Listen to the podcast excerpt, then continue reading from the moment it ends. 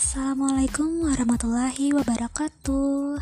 Baik, di podcast kali ini saya akan memenuhi tugas mata kuliah hukum pajak yang diampu oleh Bapak dosen Dedi Ari Nugroho MPD Sebelumnya, perkenalkan terlebih dahulu nama saya Nur Latifah dari kelas A2 Prodi PPKN Angkatan 2020 Baik, pada kesempatan kali ini di podcast saya akan memaparkan materi sedikit mengenai hukum pajak.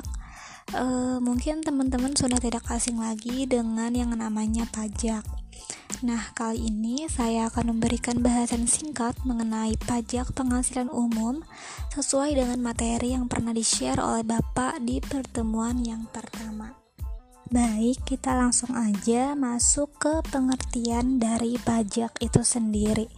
Nah, jadi pajak itu ialah e, sebagai suatu kewajiban menyerahkan sebagian dari kekayaan ke kas negara yang disebabkan suatu keadaan, kejadian, dan perbuatan yang memberikan kedudukan tertentu, tetapi bukan sebagai hukuman menurut peraturan yang ditetapkan pemerintah, serta dapat dipaksakan tetapi tidak ada jasa timbal balik dari negara secara langsung untuk memelihara kesejahteraan perusahaan secara umum.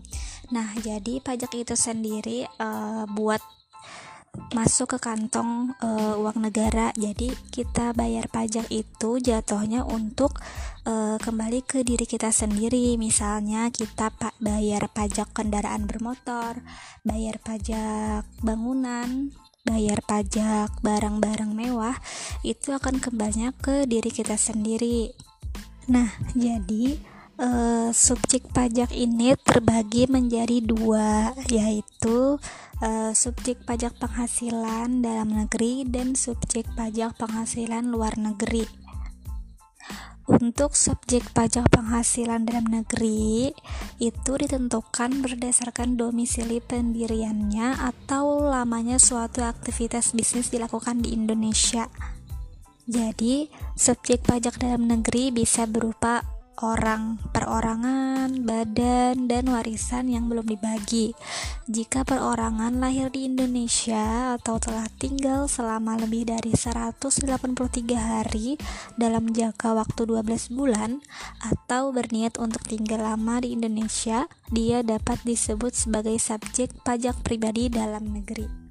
Nah, begitu juga dengan badan. Suatu badan dapat disebut sebagai subjek pajak dalam negeri ketika didirikan atau bertempat kedudukan di Indonesia selama lebih dari 183 hari. Namun, unit tertentu dari badan pemerintah yang dibentuk berdasarkan peraturan perundang-undangan atau pembiayaannya bersumber dari APBN atau APBD dikecualikan dari ketentuan ini. Nah, badan yang dikecualikan tersebut diatur oleh ketentuan subjek pajak khusus di bawah kebijakan pemerintah pusat atau daerah. E, contohnya sendiri dari badan yang dikecualikan tersebut adalah BUMN atau BUMD.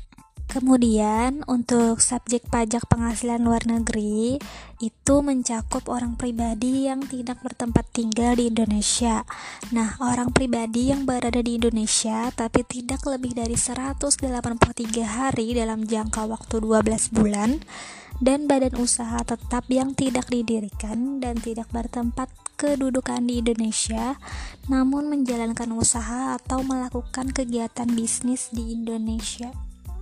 Dasar hukum yang mengatur pajak penghasilan ini telah mengalami perubahan beberapa kali. Uh, jadi, undang-undang pajak penghasilan ini uh, adalah Undang-Undang Nomor 7 Tahun 1993, kemudian diperbarui menjadi Undang-Undang Nomor 7 Tahun 1991, kemudian diperbarui menjadi Undang-Undang Nomor 10 Tahun 1994 kemudian diperbarui menjadi Undang-Undang Nomor 17 Tahun 2000. Nah, perubahan terakhir sebagai perbaikan atau penyempurnaan Undang-Undang Pajak Penghasilan yang masih berlaku sampai saat ini adalah Undang-Undang Nomor 36 Tahun 2008 yang merupakan penyempurnaan dari undang-undang sebelumnya.